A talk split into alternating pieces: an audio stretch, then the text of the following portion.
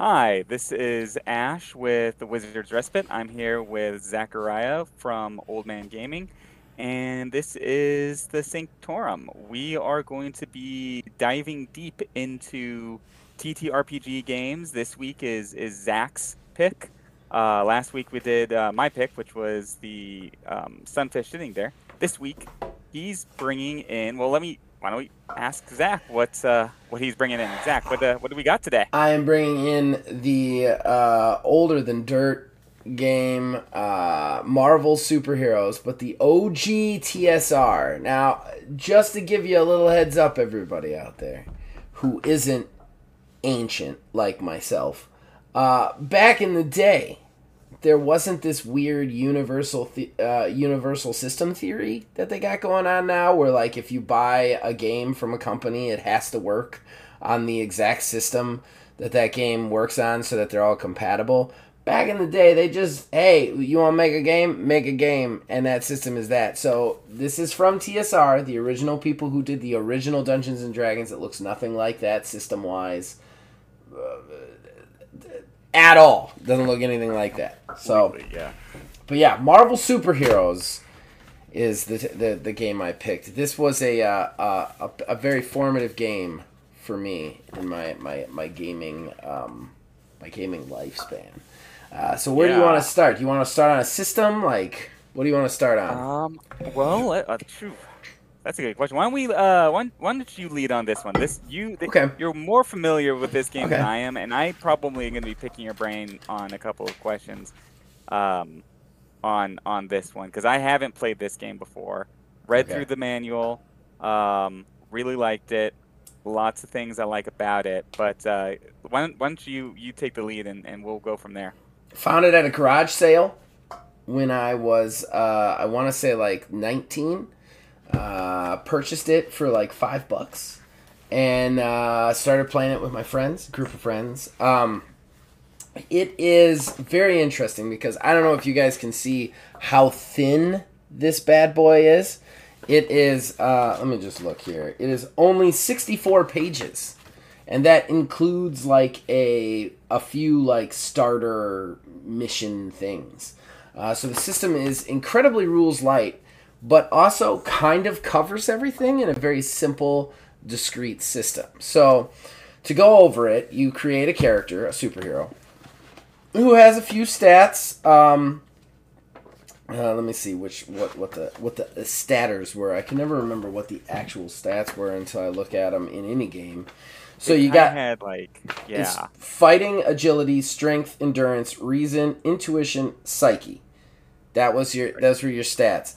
And then you would give them a rating, okay? And I I did not recall character creation. I didn't go back to character creation, guys, just because I wanted to discuss the system more on this one. Um, but the rating would be from uh, feeble. Po- uh, fe- it, it all had like weird terminology too. It wasn't really Yeah. like scored. It was feeble, poor, typical, good, excellent, remarkable, incredible, amazing, monstrous, unearthly, and then you get into some weird ass shit like Shift X, Shift Y, Shift Z, Class one thousand, Class three thousand, Class five thousand, which are like your like big Interstellar. yeah, yeah, like God Thanos. killers. Yeah, yeah, yeah. Yeah. Those, those big, uh, uh, you know, Eternals and stuff. Uh, and and how this game would work is very simple. It, it will take almost no time to explain it. What you would do is anything you did in the game was what was called a feat, feat check. And then what you would do is, depending on the stat that was related to the feat check, you would consult this little chart. I'm going to show it to you. W- Wizard can't see us, so he's going to have to, uh, to to look back at the video. But this is the chart right here. It was on the back of the book. That's right, the back of the book. Like you got this out of a cereal box. But it was out of, out of the back of the book. And then along the top, you would have all your stats. And then you would pick your stats. So, like, you'd pick, like, incredible right here, right? And then you'd roll a percentile die for your feet and then depending on where it landed, you would get how good it was. A green feet was usually okay, yellow feet was good job, and red feet was like you nailed it, nailed knocked it out of the park. Um, with that being said, uh, that was it. That was like the entire game. The the other things that you could do is uh, there was what's called column shifts, which so like if I was the game master and I was like this thing is difficult to do for you uh, because your arm is hurt or something, I would say it's a minus two column shift to the to the strength feat that you're trying to do, and then so if you were at an amazing, it would drop you down two to remarkable, and then that's the chart you would roll on.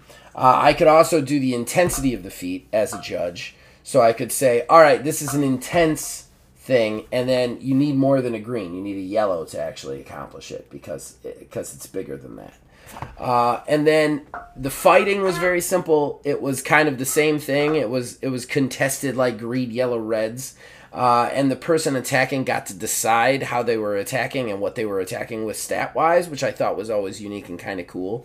So, like, if I'm charging you, it would be an endurance based attack. But if I'm like, if I'm straight bra- brawling you, then it's fighting. But if I'm doing some sort of weird like acrobatic attack, then it's a, oh no, shooting you, then it would be like agility.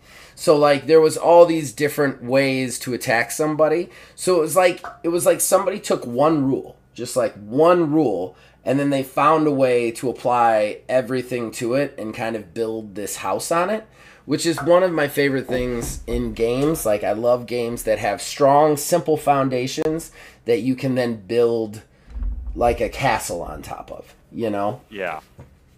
Um, I yeah, I definitely see that um, with this because and and you can kind of see that the in the writing itself and how they put the the the the, the explanation of this together. It, yeah. it almost starts that way where mm-hmm. you know it starts with the very basic. This is how you do it, and then everything that stacks on top of that. It, it just sort of makes sense. It it just sort of as you move through it kind of uh, just builds and builds and builds but nothing is confusing it's all like right. kind of in line with each other That it's is kind of hard to describe but i mean just the way you just described how yeah. you, you roll your combat is how you build a character this is absolutely if if you're out there and you're like uh, i have a kid who wants to play a game uh, I, there's a lot of there's a lot of TTRPGs right now that are geared for younger children. Um, but if you this this one works because it's it's literally the simplest system that they have to understand. It's two dice. Uh, you know everything's very simple and straightforward, but you still get that like role playing game feel where you actually you know have a character, you have stats. Uh, that you actually work off of, and you can see how your character is better or worse than other people's characters. Um, what I also liked about it is it makes it very phonetic and quick.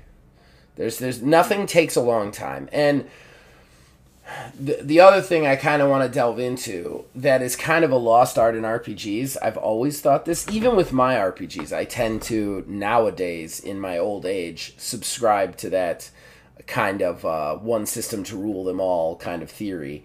Um, but back when I was younger, when I was younger and stupider and more creative and experimental, I had kind of a, uh, a rule, a golden rule when I was doing homebrews. And that was when I made a game the mechanics had to make you feel like you were doing the thing, even though you weren't doing the thing. So if you were having a sword fight, yeah. it had to feel like a sword fight. If you were having a martial arts fight, it had to feel like a martial arts fight. Of course, this is impossible to do because like if you're doing a system commercially, like the whole system engineers towards a kung fu fight. Well, what happens when somebody shoots a gun and what happens when somebody's trying to like climb a rooftop and stuff like that when right. your entire system is about one thing. But this game kind of does that because if you read comic books uh, at all in your life, and I've read a ton of comic books, I have a comic book collection. I am a reformed comic book addict. Um, I don't do it anymore. um, but uh, uh, one thing you notice is the fights are not long. Like they feel long because you're reading them, but they're not long. They're just like three or four punches in a panel you know what I mean? And then it's over because you only have a few panels to do the fight with. Uh, and this game kind of is that. It's like here's this blow, here's this other blow, here's this other blow. Storyline moves on, you know, and uh, it it simulate it makes you feel like you're in a comic book, which not a lot of games do. Yeah, yeah. Um, those are really good points, and I didn't know you're you're another reformed uh, comic book it's sad, um, man. I I I'm right there with you. I I was. I think it's it's it's the thing. It gets to a point where it's like, wow, man, I. It's not so much I have to grow up. It's just that I did grow up and Mhm. I can't do it anymore. And I want to, but It's too much money. It's too it's much so money. expensive, man. Not only that, here's the biggest problem. I can I tell you the biggest problem I have with comic books since we're already digressing. Uh, it's it's it's adjacent. Jason, my biggest problem with comic books is nothing ever moves forward. You know, uh, right. like like like Batman at this particular juncture is a 41 year old man who somehow has five fully adult children that he raised as orphans and are like nothing Yeah. moves forward it it gets stuck in time and it just keeps repeating itself and so there's a point where if you're a comic book collector and a long-term comic book collector, and obviously not everybody has this experience because I know people who have collected comic books their entire life and will continue to collect comic books their entire life. But if you're if you're a collector, there's a point where you're like, okay, we've been here before, and I don't want to do this a- again. You know what I mean? Right. And like it, it just keeps kind of going secular, which is one of the things that I've always like. They never stick to it when they change things. Like when Batman finally retired after Bane broke his back and Dick Grayson took over. Oh, wow. Yeah. That only lasted like half a year and then they switched it back to, to Bruce. Like he found a way Yeah. to get better. And I'm like, you got to commit to that. I know the sales go down, but otherwise you just end up with Bruce Wayne again and again and again. Um, and I think that like that's something that that made me walk away from comic books was the stories became so loopy that I'm like I nothing nothing moves forward. Nothing moves forward ever, you know. Yeah, I can see that. And then and then on the other side you do have like um that's the the big, you know, superhero comics and the and which is you know definitely a thing.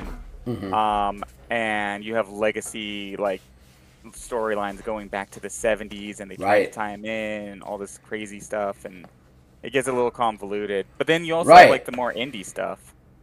Right, Um, which which I tend to like. I like the one-off stuff eh, or the the stories that do push forward a little bit, but you know, if you're talking mainstream comics, it's just always Yeah. especially when they start tying oh, stuff yeah, in from the 70s. I'm like, okay, so he's 40 but he was alive and fighting crime in 75? Like Yeah. what are we doing here? Like this doesn't make any sense anymore. Um, the last run I collected was the IDW Teenage Mutant Ninja Turtles run, which is absolutely stellar. And honestly, after after that one got to like 60, I was like, I've collected the best, and they handed it off. I was like, I've collected the best run in comic book history, in my opinion. I'm gonna step away from it. Um, but yeah, now you're telling me that. but back on this game, like it's just Yeah, uh, like Back that's to TTRPGs. well, we're gonna digress, guys. Everybody's tired. We're gonna digress Yeah. today. Yeah. It's the way it's the way it works. Uh, but And yeah, it's comic books. It's hard not to digress with comic book, even TTRPG. it's extremely hard. Um, with Marvel superheroes, so I picked this up at a garage sale. Um, I read it in like I, I want to say like an hour, and then I was like, okay, let's do this, and uh, I I started running it for. Uh, for my friends at the time, I don't think I even talked to any of those friends anymore, which is weird. Uh, we've just grown apart. But uh, um, yeah, I just started playing it with him, and then I was that was the game. Everybody was playing that game. That was the one one we did. That's what we were doing. We were having phone conversations about it. We were talking about it all the time, and it's just it's because I think the game itself allows you such access, such simplistic ass access to just create a world that you don't have to worry about the stats anymore. You can just worry about the game and the and the world and what you're doing with it. Um, and and I, I really like it. I really I've always liked it. Uh, I mean, there's definitely some things we're going to talk about that I don't like about it, but uh, but yeah, Um, yeah, and and to go off that that last uh, point, you know, um, TSR Mhm. uh, produced this. TSR also produced the original Dungeons and Dragons, OG which I know you're not a fan of, the way back in the day stuff. Yeah, but there was one thing that I noticed that you know a lot of um, OSR guys would also kind of talk about those those older games is that there's like you were saying there's not as much emphasis on on stat building and that kind of stuff and there's more emphasis on problem solving Yeah. Old school D and D had that. Um, um, AD and D had that. Uh, the OSR is is really big about that, Mhm. about more role playing your problems Yeah. and then just rolling a stat for it. And that's definitely what's seen here. Uh, almost even uh, like you were saying, I uh, even more streamlined, way more streamlined than than uh, D and D was. That came out of the Mhm. same era or a little before this. Yeah. Same company, same group of guys made it, but this one, it's more of a hot rod. You know. Yeah, yeah, it Um, is. It is. It gets you there fast. faster. Yeah, I, and and you know, after character completion is done, um, which is always you know a little bit more of a cumbersome part of the book where you're really trying to figure out what's going on. yeah. Everything like, and it's not even that cumbersome for this book, uh, by the way. But everything is super super fast from that point. Like I was reading through how you roll through these things, and it's like.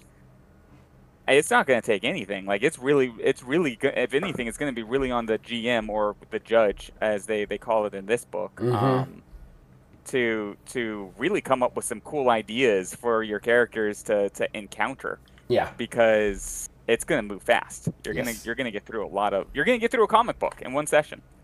Well, and and superheroes are like wrestling. So I've always been a pretty good game master of superheroes. Uh, and anybody out there who thinks otherwise, uh, you are 100% wrong. Superheroes are like re- wrestling is is basically comic books with rules with uh, I fake totally sports see around that. it. It is. Nobody ever goes away. The same bad guys keep coming back up. Sometimes the bad guys go good. Sometimes the good guys go bad. Like it's the same. It's the same kind of plot line. It's who is your hero fighting this week. Their Uh, costumes aren't even that different. no, exactly. You've got superheroes in wrestling. Yeah, I think that like, and that's just something that like, it always translated well to me because I was very, I was, I was always very good at telling long form, uh, conflict between two characters. You know what I mean? Like villains and hatred. And it was always really, I always had a lot of fun with that. Uh, and uh, and and this just like it emulates it. I think that. well, man, I was gonna say something and then I lost my train of thought there. That's fun. Um, I think that like the, the this game, the, it, it's interesting in the gaming world because you have this like kind of circular loop too because you you go back to those old games like TMNT we were recently playing which is a, a relatively Right. stat heavy game when you when you think about the character creation but they don't even have a way to roll a skill ch- like a stat check. There's no attribute check in there. There's like a Right. couple of saving throws but there's no way for me to do an awareness check because they were so like role play it out. Role play it out. Um, and and, And- Ma- and and the Marvel superheroes is like that. And then D and D Advanced Dungeons and Dragons came out, and really that began the kind of gatekeepery, stat heavy thought process of games uh, of of tabletop games. It became it became like a lot of juicy numbers and math, and if you Yeah. were a casual, you were fucking out of there the minute somebody tried to explain THAC0 to you. Like it was just it was just a nightmare. Um, and and then a lot of the games that came out after that were those kind of stat heavy things. And now we're back into the, the world now where we've kind of gone back to the role play stuff with like Fate Core uh, and like Monster of the Week and stuff of the more uh, or the journaling games that are everywhere. It's, it's stuff that's Yeah. much more about the role playing than the actual system. Like the system is the means to get you to the to the playing pretend. That's that's what it that's- is, you know. And that's what like a lot of the the old school revival sort of um, group is, is really pushing for. That is kind of going back to the like like this, like like it's really about you know thinking through. And yeah, d- uh, death is such a big thing in these types of games. Mhm. Um, when you don't have all those stats to depend on, you're you're if you walk into a game like that, you better believe there's a chance, a good Yeah. chance of, of death. Yeah, yeah. Uh, and I, I've always liked that. That's always something that's attracted to me in, in gaming is the severity or the looming of death. I've, I've never, I don't think I've ever game mastered a game where there wasn't like a looming fear of Yeah. ceasing to be. And I, I always wanted that. Like even in the even in the wrestling games I've made, there there's this mechanic that I always work in where you have to decide when to tap out in a submission match, and if you don't, you can get an injury and actually have your wrestler get injured and not be able to play the game. Uh, like Yeah, I've always liked that. basically. basically. Yeah, and I, I- I've always liked that like looming feel, like because that's how it is, right? Like if you're if you're putting on tights and you're going into a battle with a guy called the Hobgoblin, you gotta expect that this dude is trying to kill you. You gotta feel like this dude's trying to kill you, Yeah. and like it doesn't like. There's a lot of things nowadays that shelter you from that in uh, in games, and uh, I, I always liked when it's like, okay, my character can really just croak at any time.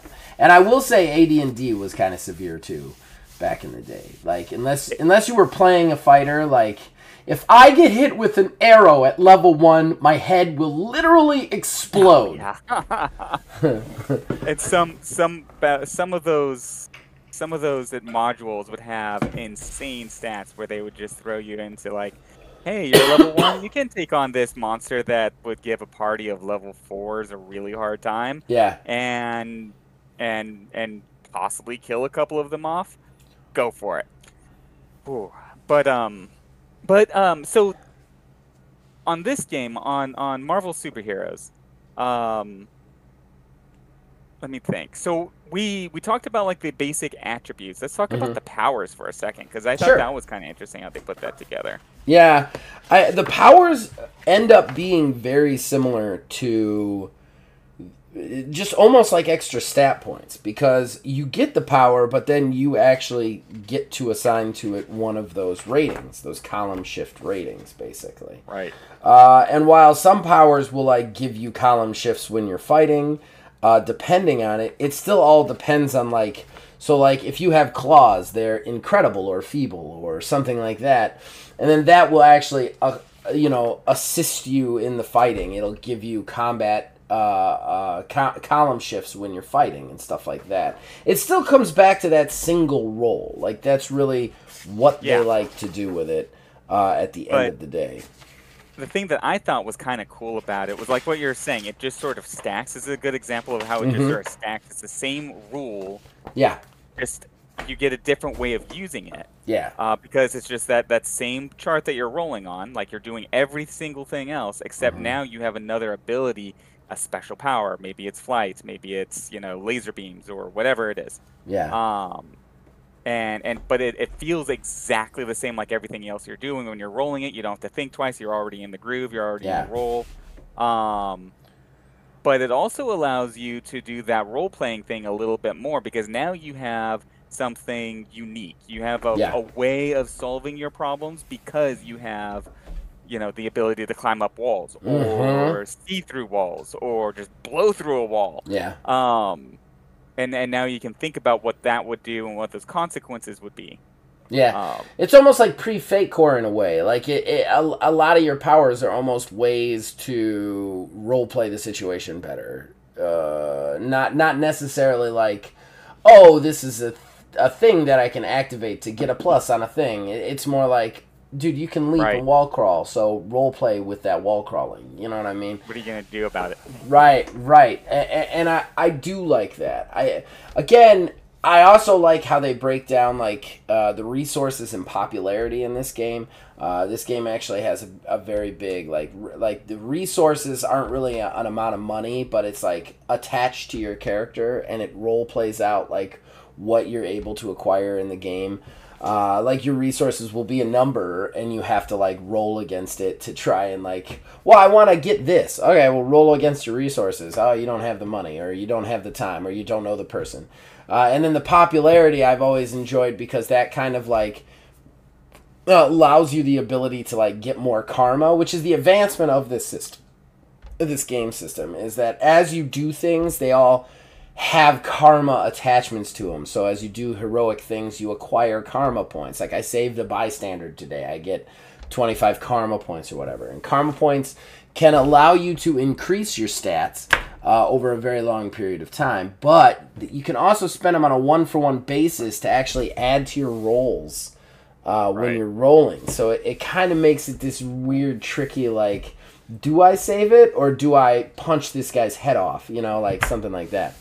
Yeah, I could. That's that's the kind of thing where like you know it builds that suspense and that anxious like, what do I do? What do I do? Yeah. You know, which which gets your heartbeat going, which makes these things so much fun.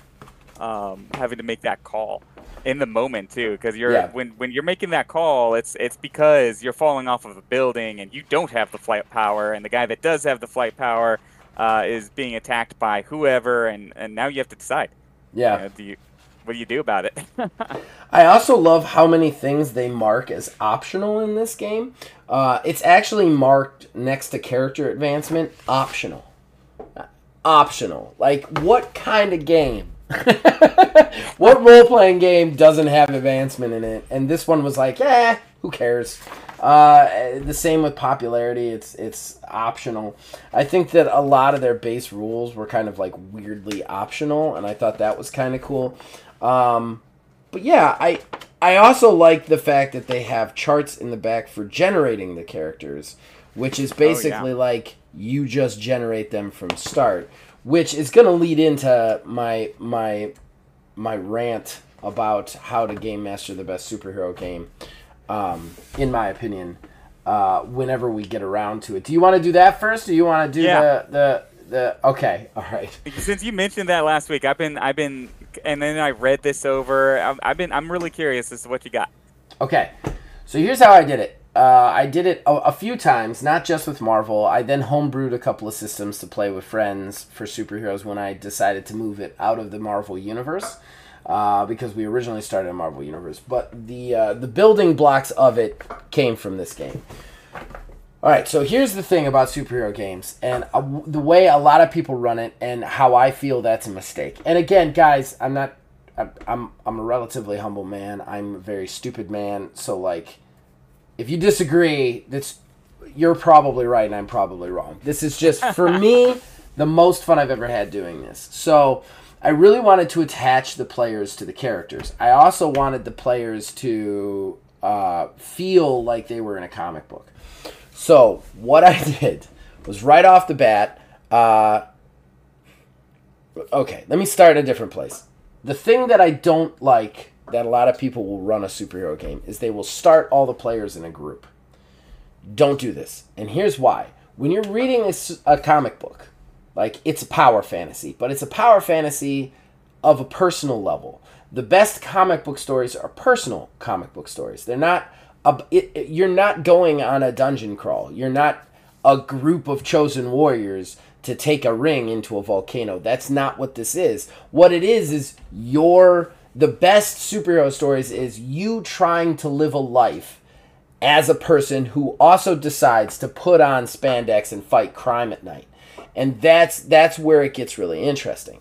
Uh, but I wanted people to really connect with that. So what I would do is I said nobody gets to make a character. Instead, you play yourself. And you play yourself starting everything in your life has happened up until the point that you start playing this game. At that point, the character in the game is going to have a completely different experience from the character outside of the game. So, like, let's say you, Ash. I would say, Ash, you're going to play this game. Everything that's happened in your life has happened so far, but you are Ash in the game. You also don't get to know your power because no superhero gets to know their power. The only thing I would allow players, because I don't want to give people a power they don't want, you know. So the only thing I'd give uh, allow players is I'd allow power request. Like, what sounds cool to you? What would you have fun with? And then you can submit that to me. And then Okay. basically what I would then do is I would sculpt an issue of a game with a cover. So basically I would read it to you as if it was panels. Like the, the same way I'd be like, this is what happens in this panel, you're in this panel, and then this happens in this panel. And right off the bat, I would say it would be issue number what. Uh, I would say I would say what the cover looks like, so you could see the cover of your own comic book in your head. So you're immediately you're seeing yourself in this comic book. That's how you need to you need to do it. But the key, the key is they're all one-on-one sessions all of them in the beginning. It has to be. It has to be about the person and their own personal origin story. How do they get the power? How do they end up starting to fight crime? What happens to them that makes them do that? Do they become a villain? Do they become a hero? Like allow the player to be himself in that comic book world and then move forward with it. I think that like so so what I would do is as especially with people I didn't know that well, I'd be like, "All right, if you want to play this game, I have to interview you." And then I would go over and I would ask you things about your life. What's your life been like up until now? What kind of girlfriends have you had? What uh, like what's your what's your personal like like questions, not super heavy, but like what do you believe in? Stuff like that. And then I go home and I'd tailor their storyline so that I know them. So I'm like, okay, well now I know this person and I can kind of play this person in the game and I can get them into this into this world that way. Then what you do is once they're all established, you establish them all in the same shared universe, kind of like an MCU. And let them go to town because they're going to fight with each other. They're going to create Avengers teams out of each other. And then and then what you have is you have this dynamic where you can play with one person if they're there, or you can play with two people if they're there, or you can play with all of them if they're there. What I would do Sorry, I'm on a tangent now because this is Yeah.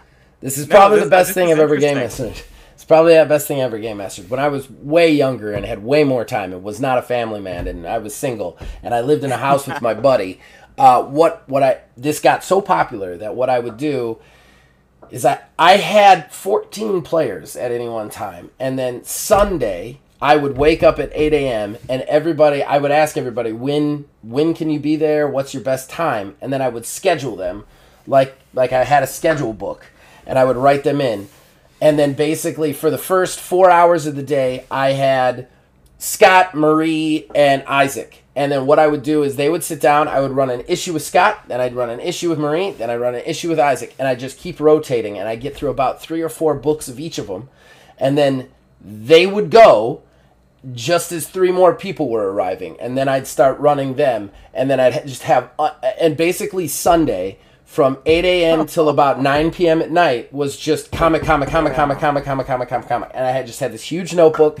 I'd write down because one comic book is actually a short amount of information if you really look at it. So I just write down. I'd write. I'd write down basically two paragraphs. It'd be two paragraphs. This is what's going to happen in this comic book. Uh, da da da da da. This is the thread. Da da da da da. And then see what happened with it, and then move on to somebody else and run through a storyline that way. And then eventually they'd end up meeting up with each other. They'd end up fighting with each other. It was it was so much fun. Um, You you made an MCU basically, like Yes. you made a universe. I've Um, actually I've actually done this three different times. Uh, the first time was with Marvel, and it's so interesting because you have players that like they're like they've got to be the alpha dogs, so they they start like forming the Avengers. I had this one guy went, talking about the original, the Marvel.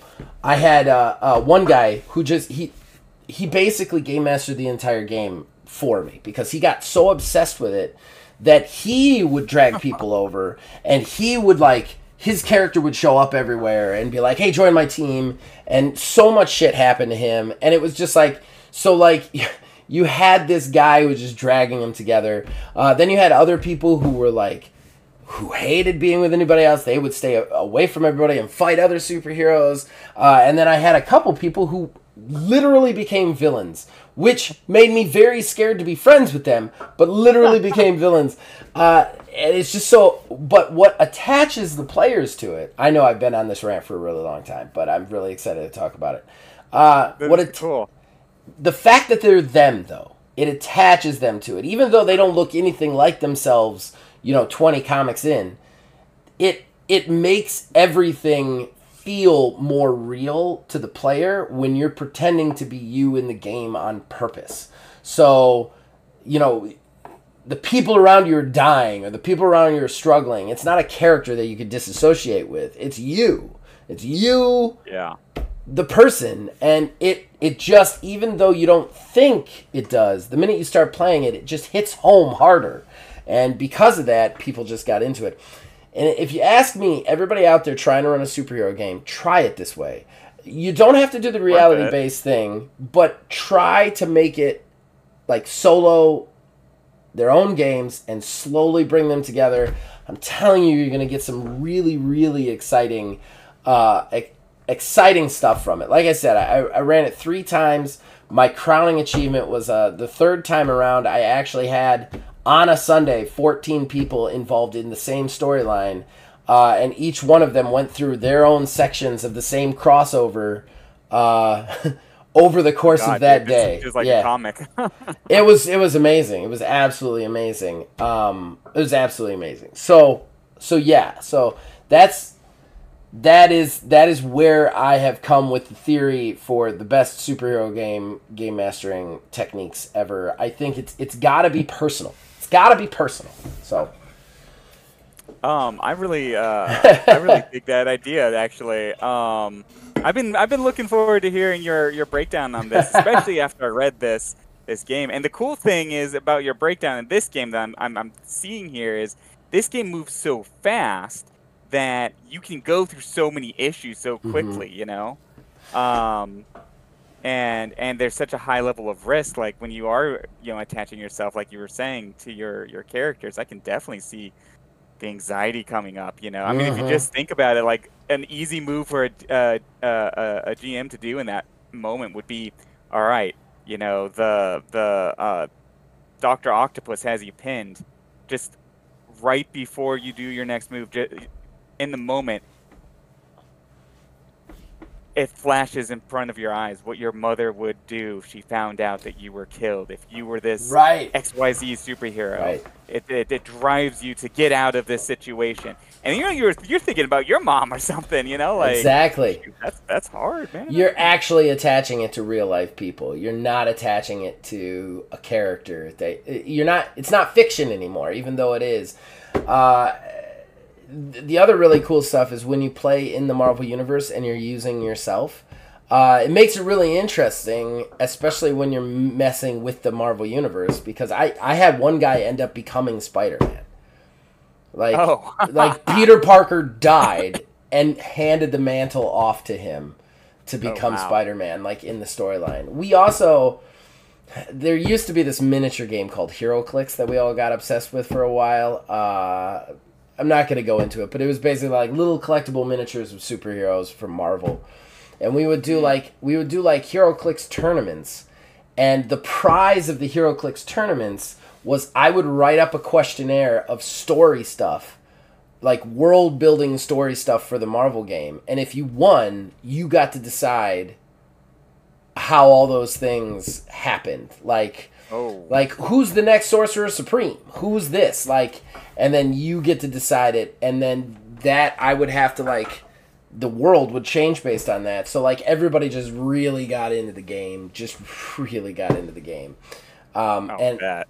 and I'm, I'm telling you i think I, it's one of my my most like my highest accomplishment accomplishments as a game master was uh, the superhero the superhero theory Zachariah superhero Yeah. theory coining it now this is the ZST there uh, that, that no, I love that. I love that. And you know, it clearly worked.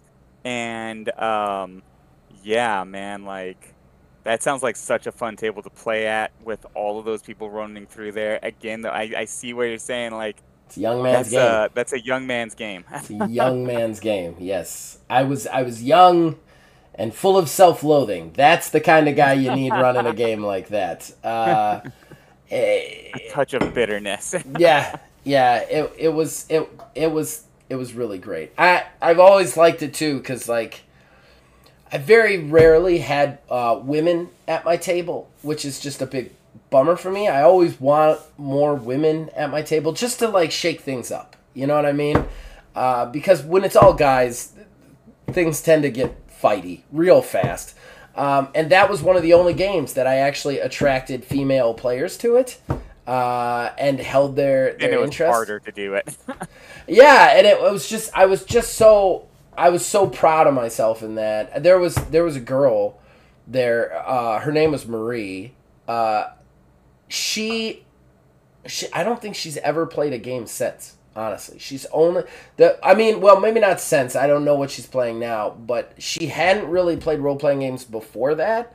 Uh, she saw us playing it, kind of got interested, and I started running it for her and I I've never run a game for I've never seen her play another game other than that and that was just something that was so like gave me so much pride you know what I mean that I was like yeah that hell yeah I I got a I got a couple of girls into that one and uh, I, I very rarely get the ladies in, and it sucks because I wish I had I, I had some more ladies in there. You know, just just because guys want to kill it, everything.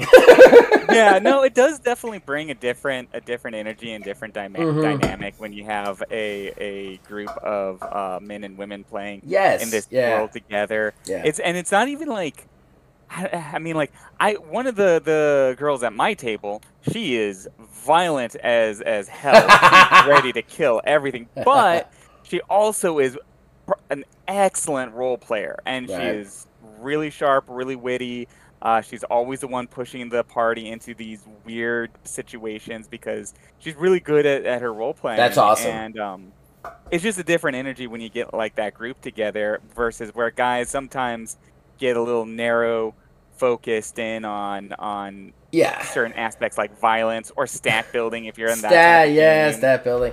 It's it's not even necessarily the gender specific stuff. It's it's it's almost more because like i any woman can be just as violent as any guy player and sure, yeah. and any guy player could be just as whatever you think about woman uh, you know what i mean? Like honestly usually when i'm playing i'm the most sensitive player at the table because i'm playing with a bunch of guys and they all want to kill everything and i'm like let's talk to it.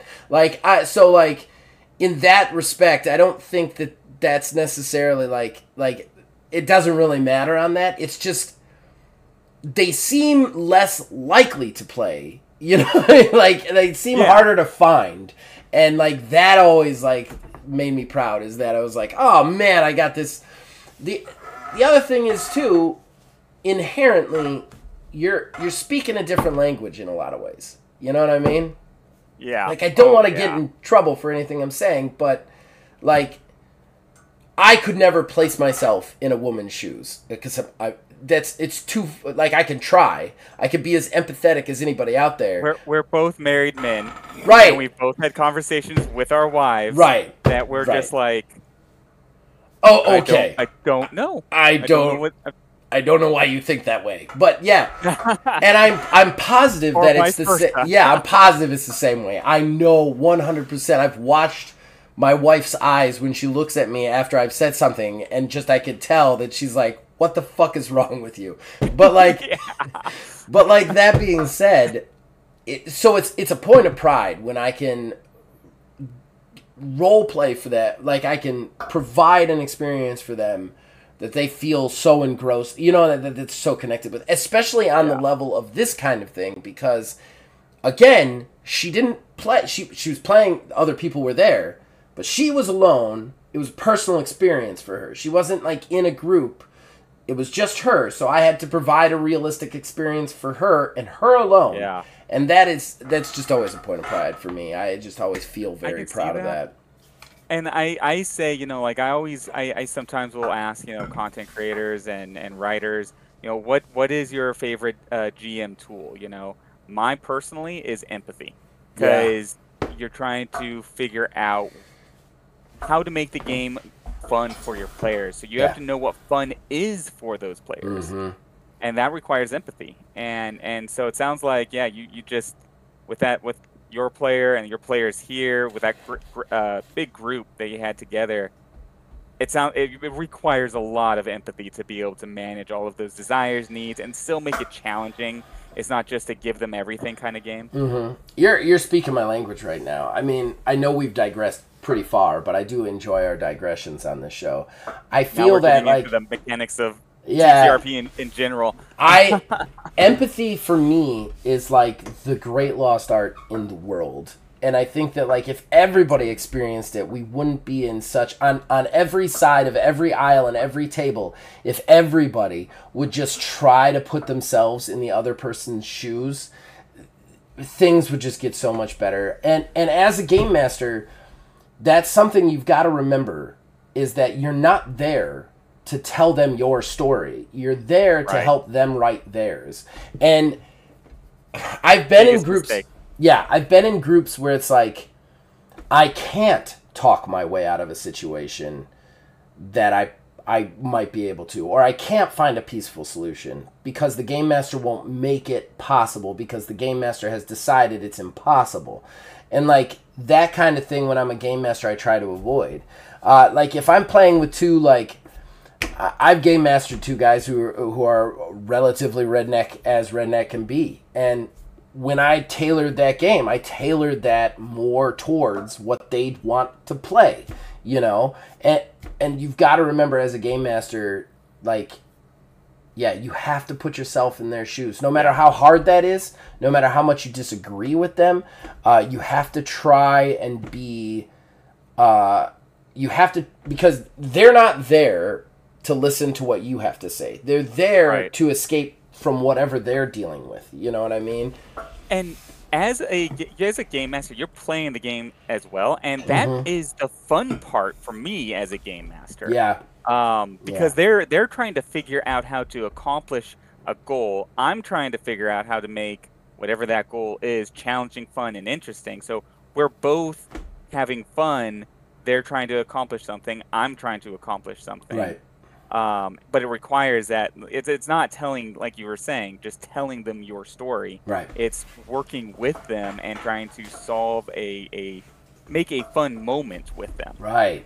Uh, it's a collaborative experience. The the roles should be deciding the failure or the possibility of it, not you as the game master. You as the game master, as long as the idea is presented to you in a logical Right. kind of way, it should be possible. Because, yeah, even though, okay, so like guy A comes up with a really good way to talk to the Cthulhu monster that's trying to kill everybody and try to like communicate with them. As a game master, you're like, well, this monster was like a pure evil monster in my head. He was there to kill everybody. But the minute he presents that to you, that's what he's trying to accomplish. And you should try to make that slightly possible. Like, make it hard. Definitely make it hard. Yeah. But be like, hey, okay, here's what here's what happens and then try and roll with that instead of just saying you can't talk to this you have to kill it you know what i mean or Yeah. or vice versa you know like i think that like that is something that that I- any game master out there if you want to be good well if i don't want to say if you want to be good because i'm not good but if if you want if you want players I've been playing under a couple of your games now. You're a pretty good game master. I don't know about that. I don't know about that. I you're just give the players what they want. Or at least if you can't give them what they want, let them fail to accomplish what they want. Don't Right. block it. You know what I mean? Like if Right. somebody comes at you with like I want to try this, let them try it. You don't have to make it easy, but let them try it. Uh, don't organically say no, you know? Yeah. Yeah, for sure. Should we Oh. do what we don't like about this game? Because we've been ranting. We have been. We should topic. probably get to the nitpicking. um. All right. I love this So though. We both came into this like this is going to be the crappy show because we're both tired, and I I find the conversation we've already had to be some of the best stuff we've had so far in our episodes. Yeah. Once you get into it, once you start nerding out, the the batteries get recharged. Some. Of the Yeah, yeah, they do. They do real fast. Okay. Um. Let's see. Nitpick. Why don't you go first? I don't have a lot of nitpicks on this one. It's I pretty. Really don't have a lot of nitpicks either, uh, because, I mean, I guess the only nitpick that I would have is it's just a little bit on the side of too simple. Um, Mm, while it is a foundation to build a castle on, sometimes that castle seems a little bit hollow in its accomplishments. Uh, the, Yeah. the the strategy gets a little bit quick and easy, and I think that if if you're and this is real nitpicky, but unless you and your group are very good at role situational role playing, this could get really tradey punchy really fast with the combat, and I don't like tradey punchy.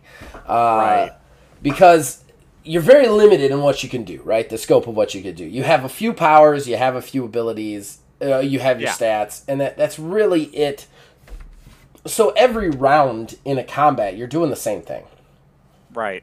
Like there's not unless you're really role playing it, which awesome, more props to you. But if you have some like less experienced role players, they're just gonna keep punching things, and uh, I I think that that could be a little bit of a problem. I would have liked a little bit more Uh, almost like if they could go into some uh, some some juicy mechanics on the role playing, kind of in the vein of like a fake Mm. core or something. I would have Yeah. liked to see that a little bit. Give give uh so yeah you're right. You know you can do um just about anything you want and i mean like your character can attempt anything pretty easily with this system without too much burden on the game master or the player to try and figure out like math and stats and all of that Yeah. stuff and keep the game moving fast. But at the same time it it does have a certain degree of of limitations when uh trying to pick apart very specific like ideas and Mhm. stuff like that things Yeah. that you really want to do um so i can i can definitely see that being a little bit of a a, a little a, a, a little bit of a drawback um for for me do you have anything else on on nitpicking And there's there's one other thing. Uh, when we did play this, I homebrewed a little system onto this because I noticed something with my players. Because when I played the Marvel game, I had some power gamers in there. Um, More power to them, but you got to watch out for them because they're gonna find a way to win every fight. Um, one thing they noticed is that it was way better to not actually use your karma to advance your character because your character starts out pretty decent, but instead to hoard your karma because there's no limit on the amount of karma you can spend on a roll. So what they would do is they would just apply a hundred karma to any role they wanted to hit, and they would just hoard like 500 to a 1000 karma and then just be like ah, i'm gonna succeed this one and then i'm gonna succeed this one and then i'm gonna succeed this one. I got plenty. So what i did was i added what's called the black feat. So the way this works is you've got white feat which means basically failure green feat which means you did okay unless there's unless it's intense uh, yellow feat you accomplish it red feat you did great well what i did was i said all right so if you spend enough karma to go all the way around into the green again. So like so like say incredible. Your green feat starts at 31 to 35. That's where your green your green feat starts if you've got an incredible stat. Well, if you spend enough karma and then roll your dice and you end up hitting 135, it's a black feat and something god awfully terrible happens to your character. Like story altering stuff. Unfortunately, this kind of had an adverse effect when I was playing because my players were absolute lunatics. So they would love to see whatever crazy shit I did to them because the black feed still means you accomplish what you were trying to do. It's just something terrible fucking happens to you. So basically, every time I sat down to play, somebody blackfeeted, and I had to figure out some terrible thing to do. I had one turn into I had one I blinded a character, completely blinded a character. I had another one where he got poisoned and started to become the lizard. Like it oh my god it, it was cra- like crazy, real high end stuff. But I had to find a way to limit that like Yeah. excessive karma expenditure, which in hindsight I should have just said you can't spend more than fifty on a roll. But still, still, or I a I number ho- a day or something right. I I I uh, uh, slapped on the Blackfeet as a homebrew. Uh, but still, there there needs to be some sort of limiter for that, that karma expenditure. okay yeah yeah i can see that i didn't i didn't even think about that um, I didn't think about it either when I played, and man, Yeah. my players made me pay for that one. yeah, yeah. Um, that's a that's a really interesting way of doing it, and it also like fits really well in line with um, uh, just comic books in general because you know there's so many situations where the com- the the hero sort of wins at a cost, mm-hmm. you know, um, and there's a tragic moment as a result of it. I've killed so Uh, many girlfriends. So I, many I, girlfriends. I was just thinking of Gwen Stacy. oh man, I had one player. Uh, he was my best friend for a long time. His name's Scott. Oh, I shouldn't say his last name. I probably should cut that out. But his name's Scott, and I'll cut out the or bleep it. But I he uh, I I think I killed four of his girlfriends, and he literally retired the character because he didn't want to lose the last one. Like he was Oh like, I really like this one. I've been working with this one the entire game, and it was kind of like a Ross and Rachel will they won't they? And he had plenty of girlfriends until then, and they had all gotten killed or become villains. And uh, uh, he literally was like, I don't want to do this anymore. I just want to marry this girl. I was like, you, you realize you can't play the character anymore. He's like, yes, this is my ending for this character. I was like, okay. And then every time he'd come over, That's he's like, awesome. Should I pull bail out? And I was like, I'm gonna kill your girlfriend. And he's like, no, no, I'm good. Uh, so yeah, but that's the kind of stuff you get from the personal experience. Like th- that's the only thing that's gonna elicit that response is like, if Yeah. if it's you, you know what I mean? Yeah, yeah, yeah. No, that makes a lot of sense. That's awesome. Um, that's really awesome. I love that idea. That, that I really like that way of limiting that mechanic. And not, not having played this myself, I didn't even catch that as a possibility. Mm-hmm. Um, yeah. Interesting. Okay. Okay. We can definitely add this to our future one-on-one sessions. I wouldn't mind running this again for you. You know, I'd be pretty down with doing that. I think it, it's worth it, and I know that there's some some old school guys that have played this uh, as well. I've gotten uh, a little feedback saying, "Oh, that's a, such a cool game. I'm glad you guys are doing it." Um, so yeah, I think I think that'd be great. I think a lot of people would get get behind uh, seeing seeing this thing work. To you old guys out there, if I said anything wrong about the system, I'm sorry. but but if you're old, you know what I'm talking about. You never knew if you were playing the game right until you talked to somebody else who played it. And I never talked to anybody else who played it other than the people I had showed to play it. So I could have gotten it all wrong. don't don't And hate that's me. that's the thing about those old games. You never know if you're actually playing it right. It's not like you have like you can go on know. YouTube and watch 50 people that Mm-mm. play it. Nope, nope, Oh. nope, nope. Uh, Ah, okay. So my nitpicking. Yes. Um, so one thing that I felt was kind of lacking when I read this over, and I was a little confused, and maybe you can shed some light on this because you you GM this so much. Um, wasn't much for for villain creation. No, and actually, um, that was something that always bothered me about it because you have this karma gain system, right? Uh, Yeah. For like for like the heroes, but there's no karma gain system for the villains. We did try to put in a system where like you would gain negative karma if you did bad stuff, uh, which was another. Honestly, I put it in as another way to limit excessive karma. So like if you failed to accomplish stuff, you would lose karma. If you did bad things, you lost karma. But to be a villain then and to be competitive on the karma scale, you would just have to be just murdering people constantly. Right. Like it's so much easier to gain good karma than it is to gain bad karma in this game, not in real life, but in this game that you just yeah. just be out there just stabbing people everywhere. Like I'm just stab I'm, I'm always You- so like All your villains become the Joker at this point. yeah, Um, yeah, yeah, yeah. So I don't know that they could use a little bit more um, explanation on that, and and honestly, there could have been a source book or two that I didn't get. Um, so yeah, there could there could be a system for that that I am not aware of. But again, five dollars at a garage sale, and I've only ever seen one other copy of it. It was a different version of it. It was the same rules and everything, but like different pictures and stuff. And Yeah. uh, and and that's it. I've never seen another another copy of the game, honestly. and and I I think my PDF is actually a slightly different version, but I, I think it's the, pretty much the exact same thing, Yeah. like you were saying, different cover.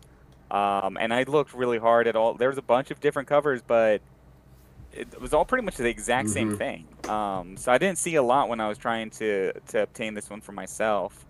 Um, so yeah, the the villain creation process, like I mean, that's It's a good that would be my nitpicking. Yeah. Um, it doesn't really do do GMs too many favors. Mm-mm. Um, that's probably the biggest one. This Yeah. game sets out for, especially on the player side, with with the exclusion of the villain thing. This pl- game sets out to accomplish something, and it does it. And Yeah. that's kind of my rubric for what makes a good game.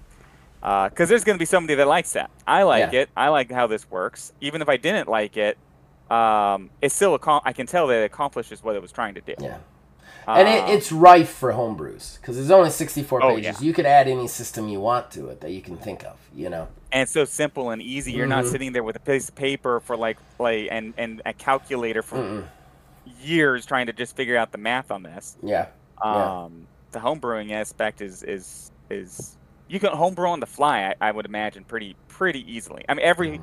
GM has to homebrew on the fly Yeah. um, because somebody wants to do something crazy. This Oh, this yeah. system really seems uh, adequate and, and set up for that. So Yeah. so yeah, it's just the villain creation that's kind of my, my nitpick. Well, in that case, you just have to tell me what game we're doing next time, man. That's all we got left to do. What's uh, Next what's your choice? Next game. Uh, you know what? To be honest with you, I hadn't thought about it. Oh no! Oh Um, no! Unprepared. Let's see. Um, I completely forgot to get myself lined up for it. Uh, we've talked about a couple. You know what? Um, let's do uh, Lost Amongst the Starlit Wreckage. Oh, okay. A, Among a the Starlit journaling. Okay, another journaling. another journaling. I'm gonna have to Uh, actually think read we it could now. get do, through it in. Um, I think if we did it, if we actually did it, uh, I, it takes maybe an hour. Plus. It's on our list. It's on our list for the one-on-one sessions. Right Yeah, now. we have a we have a a queue. yeah, exactly, exactly. Got to finish Um, TMNT, and then some for sitting there, and then Starlight Wreckage, and then probably Marvel and something else. Yeah.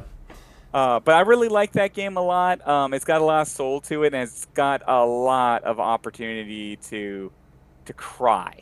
That that game Yeah. can make if you play it a certain way, you could the, get some. The waterworks would be available. It's got that last Tea Shop effect right there. it does. Okay. It does. All right. Well, we'll talk about that next time then. Um, do you got anything you, you want to do plugs and wrap it up? Um, yeah. Let's do let's do plugs. Um, why don't you go first, and I'll I'll, I'll uh, do mine, and we can wrap it up. All right, Mondays. I am having so much fun with this. If you're not watching it live, I get it because we stream at a real weird time because the schedule is 1 p.m. to 3 p.m. Watch it in the back end. So I created a game. Well, I- I have a game company, Axiom Games LLC. I'm the founder of it. Uh, we have two games out so far. Uh, our most recent game is Getting Over, which is a wrestling simu- uh, wrestling promoter simulation journaling game, which you play a wrestling promoter, then the game generates wrestlers for you. You book matches. You have to deal with weird stuff that comes your way. And it's just so much fun. I'm playing it right now with a buddy of mine named Josh. We play it every Monday. He has his own wrestling league. I have my own, and we kind of compete with each other. It is so much fun to do because you basically have to improv through a wrestling match. It's just check it out. Check it out, please. I'm really proud of it. Uh, other than that, please check out myself and the guys sitting next to me, Wizards Respite over here, uh, because we are bi weekly in Astral Drive, another game that I'm looking to publish later this year. But we are uh, in a completely new sci fi world. Uh, he plays Alfred Whitecastle. Um, and uh, uh, we also do a Philbilly 330 from this channel, and then Dios, who I used to do uh, Star Trek Axiom with. So Great. for the TTRPG stuff, that's the TTRPG stuff. Please check those out. I really appreciate it. And if you watch Getting Over or that sounds interesting to you, it's on DriveThru Games. Just in the search engine, type in Getting Over. It is only four dollars. And if you purchase it, please, please, either leave a review if you don't like it, telling me what you don't like about it, or rate it higher than a two. Thank you. Uh, that, that's all. That's all my plugs for this. Um, okay, for mine, uh, uh, Wizards Respite is finally, I finally, after getting sick and getting back on track, have my my data, have my first article written about the the market, the TTRPG market in and of itself. I scraped a huge amount of data from from uh, DriveThru. Um, uh, researched over seven thousand books uh, by genre uh, 6,000 books by product type and uh, 1,000 books from the community um, creator uh, uh, status, I guess that they that they put on some of their books. Um, and I have researched it. I have looked it through. It is ready to go. I'm going to be starting to release these this week. First one is kind of an introduction, and you'll we'll be basically talking about what the the industry's doing, um, how to to look for you know what trends are happening and figure out what the the guys that are, are being really successful what's getting them there what's what's the the secret sauce That's awesome. Those those sound really interesting to me. Um, and yeah, you guys can check out that. You can check out everything on Wizards Respite. We all of our TTRPG stuff comes out there as well. Um, Right. and it is a great, great website. Cannot cannot say that enough. As far as this podcast is concerned, you can also check this out at Old Man Gaming. You can also check this out on Wizard's Respite. Give us both of you from that. And then if you want to listen to it, you, it is available on iHeartRadio. It is available on Google Cast. It is also uh, available on um, Pocket FM right now. Uh, it might be available on other ones that scrub for third parties. Um, but right now, those are the ones that I've been able to get it on. Damn you, Spotify podcasters! You ruined my anchor experience. But uh, but we're we're working on it, so check that out.